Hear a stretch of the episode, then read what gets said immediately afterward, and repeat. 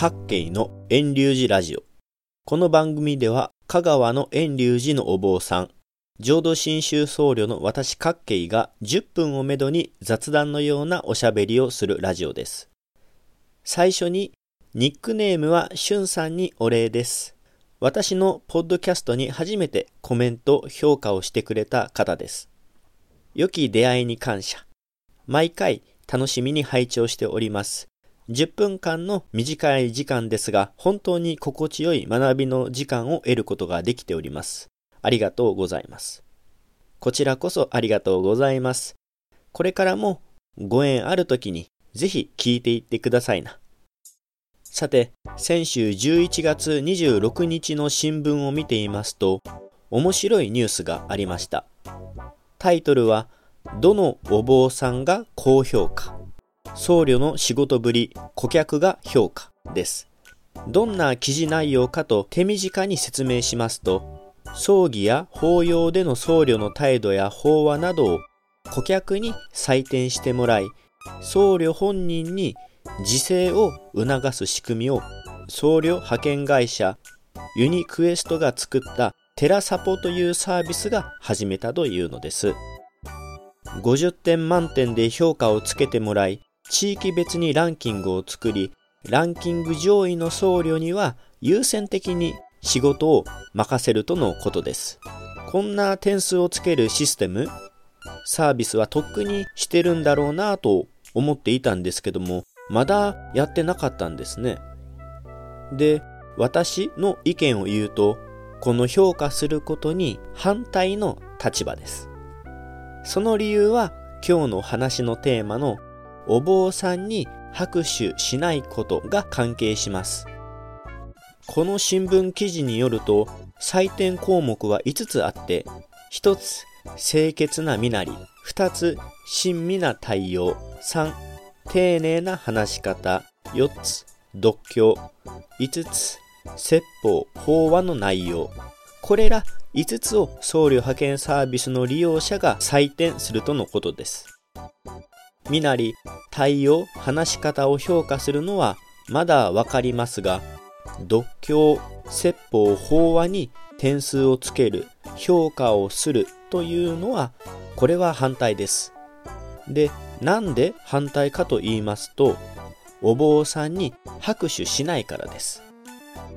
まあ、お坊さんに拍手しないというのは、浄土真宗のお坊さんがよく言うことで、ひょっとしたら浄土真宗以外の仏教宗派では、拍手は大歓迎なのかもしれませんが、ちょっとそれは私はわかりません。拍手しない理由は、拍手というのが批評だからです。音楽会や演劇会を例に挙げると、素晴らしい、感動したと感じると、称賛の拍手をするでしょう。いまいちだと感じれば拍手をしないでしょう。良いものに対して拍手。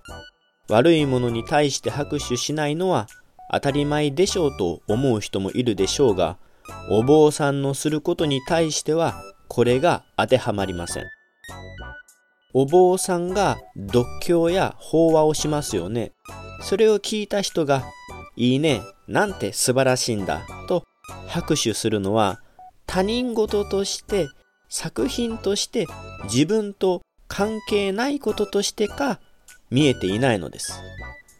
読経とは仏様の法を読み聞かさせていただいていること。法話説法とは仏様の法を話し伝えているだけのことです。読経、法話説法に対して拍手を送るというのは仏様のお言葉に対して拍手していることになります。仏様の伝える法、お言葉とは自分が聞いて満足するものではありません。聞いて納得する話がいい話、素晴らしい話ではありません。自分の思いを超えたところから願われているんだという仏様の法を読経、法話、説法を通して聞いていくのです。もしお坊さんがすることに対して拍手をするのであれば、それは仏様に対して評価、批評することであり、自分にとって都合のいい話だけを称えるという自己中心的なものの見方から離れることができていないのです。たとえ90歳を過ぎたカエルを潰したかのように何を喋っているのかわからない老人の独協であれ、6歳のたどたどしく読む子供の独協であれ、どちらも同じく尊いのです。点数なんてつけられないのです。人間が基準とした他者への称賛の表現は仏法を説く法事や葬儀の場では全く意味を持ちません。だから拍手をすることはしないのです。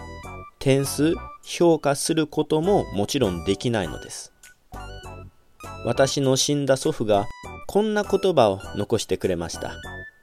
法話とは残儀だと。法話をするとき、法話を聞くときは残儀がなければならない。残儀の心がない法話は法話ではないという遺言です。残儀は難しい言葉で懺悔と混同されることもありますが違います。懺悔についてはまた別の機会にお話しできればと考えてますが、ここでは簡単に説明します。懺悔とは世の中に恥じること。自分自身に対して恥じることです。人は自分にとって都合のいいこと、耳心地のいい言葉、態度をしてくれる人は自分にとって素晴らしいものだと思い込んでしまう。でもそれで満足してしまうといつまでたっても自分勝手な考え方は変わらないし自分にとって不都合なことが起きると人に対して社会に対して文句を言ってしまうようになります仏様の話を聞く独協文法法話ではその姿勢はダメなのです。自分自身の思いを振り返させてくださる仏様の話を聞き自分自身の心の浅ましさをもったいないなぁと恥じ世間に対して恥じる残儀の心が大切なのです。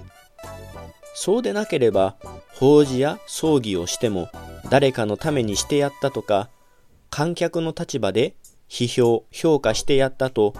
仏法を聞いてもいつまでたっても他人事の生き方になってしまうのです。お坊さんの話に拍手しない理由が分かりましたでしょうか？もし拍手しようとしたならちょっと待ってみて自分のための話ではなかったのかと振り返ってみてほしいです。そしてそのまま手を合わし合唱念仏してくれればなおありがたいです。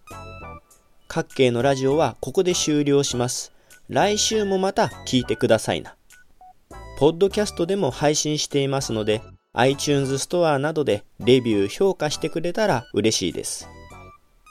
あれ？ついさっきまでお坊さんの話に拍手は評価批評だからダメだって言ったじゃないと思う人もいるでしょう。いえいえ、私の話はただの雑談、残儀の心のないただのおしゃべりです。仏様の話である読経や法話とは全く別物です。コメントを残してくれたらきっと私の励みになるでしょう。遠隆寺各系ブログも続けているので、興味のある方はぜひご覧ください。